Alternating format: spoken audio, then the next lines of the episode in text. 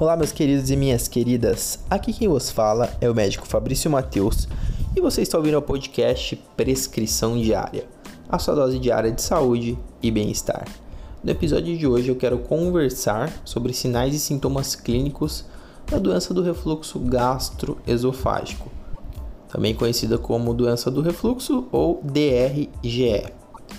A doença do refluxo ela é caracterizada geralmente por episódios sintomáticos de refluxo de conteúdo gástrico para o esôfago e também para as vias aéreas superiores, ou seja, o conteúdo ele sobe, né? ele, ele não, não permanece onde é para ele ficar, então tem essa falha ali na conexão do, do estômago com o esôfago e a pessoa ela acaba tendo essa percepção de retorno.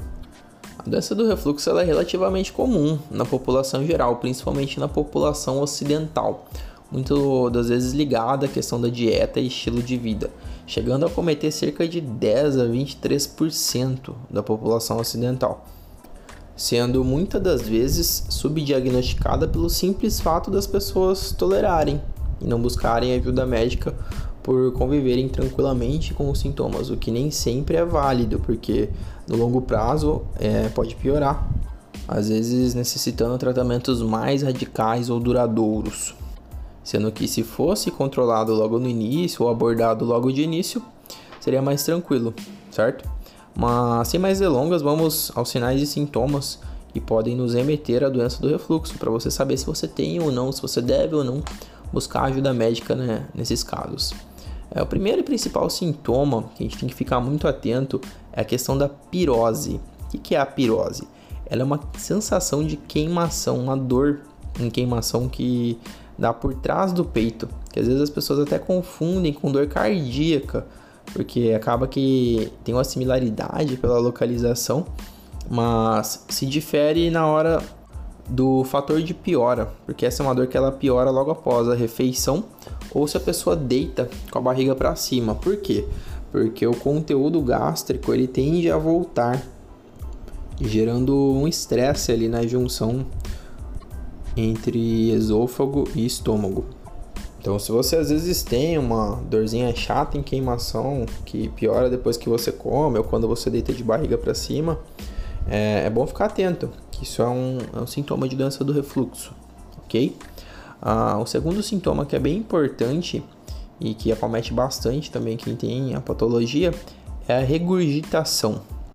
Sabe, aquele, se você já teve, você vai saber, aquele gostinho de vômito que dá no fundo da garganta quando você às vezes dá, dá um arroto ou quando você comeu demais e parece que o alimento volta.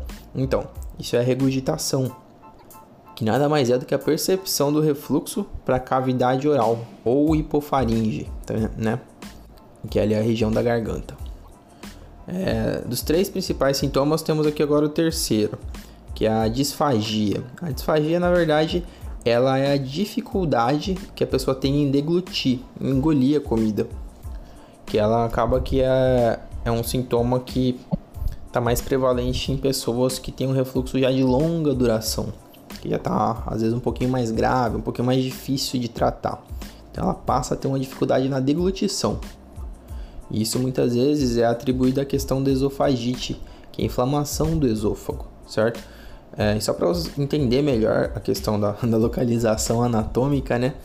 É, o esôfago, ele nada mais é do que o tubo, né? Falando bem a, a grosso modo, de modo simplista, ele é o tubo que liga a, a boca, a cavidade oral, ao estômago.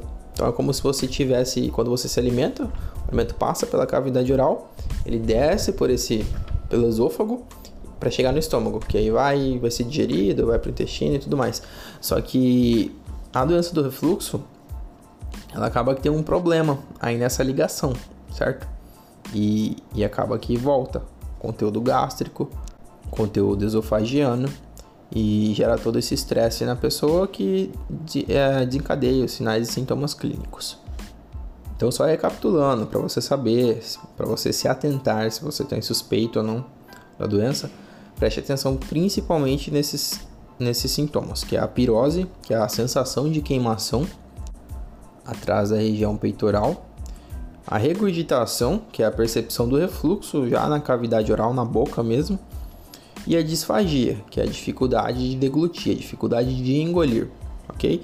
E também preste atenção em alguns, alguns outros sintomas, que eles são mais inespecíficos, que eles podem estar presentes em, em outras patologias e outras doenças, mas também podem estar presentes na doença do refluxo, que são náuseas ou vômitos, né? Às vezes a questão da regurgitação é tão forte que a pessoa chega de vomitar. É, a odinofagia, que aí já é, é, um, é um grau exacerbado, que é quando a pessoa tem dor ao engolir, dor ao se alimentar, certo? O pigarro, pessoa que tem um refluxo persistente, ela pode ter um pigarro e às vezes desenvolver até uma tosse crônica. Então, uma coisa que tem também que diferenciar das doenças respiratórias. Às vezes a pessoa está tossindo, tossindo, tossindo, ela acha que é alguma coisa pulmonar, alguma coisa cardíaca, e não. Às vezes é a doença do refluxo que está causando essa tosse. Então, é um sintoma também para ficar atento. E também cialorreia. O que é cialorreia? É a salivação em excesso. As pessoas estão com muita saliva também. Pode ser um sinal aí de doença do refluxo. Então, basicamente, você tem que pegar todas as informações que eu falei, todos esses sinais, esses sintomas, e ver se você está tendo algum deles por muito tempo ou exacerbadamente. Porque caso realmente existam ou estejam te acometendo, é recomendado que você busque ajuda profissional, ajuda médica, para poder investigar melhor, quiçá já começar um tratamento, beleza? O tratamento na maior parte dos casos é clínico, tá? Ele leva em conta medidas comportamentais, de dieta, estilo de vida, como também o uso de alguns medicamentos, que isso a gente pode conversar em outros episódios ou... melhor ainda, né, conversar numa consulta com um profissional.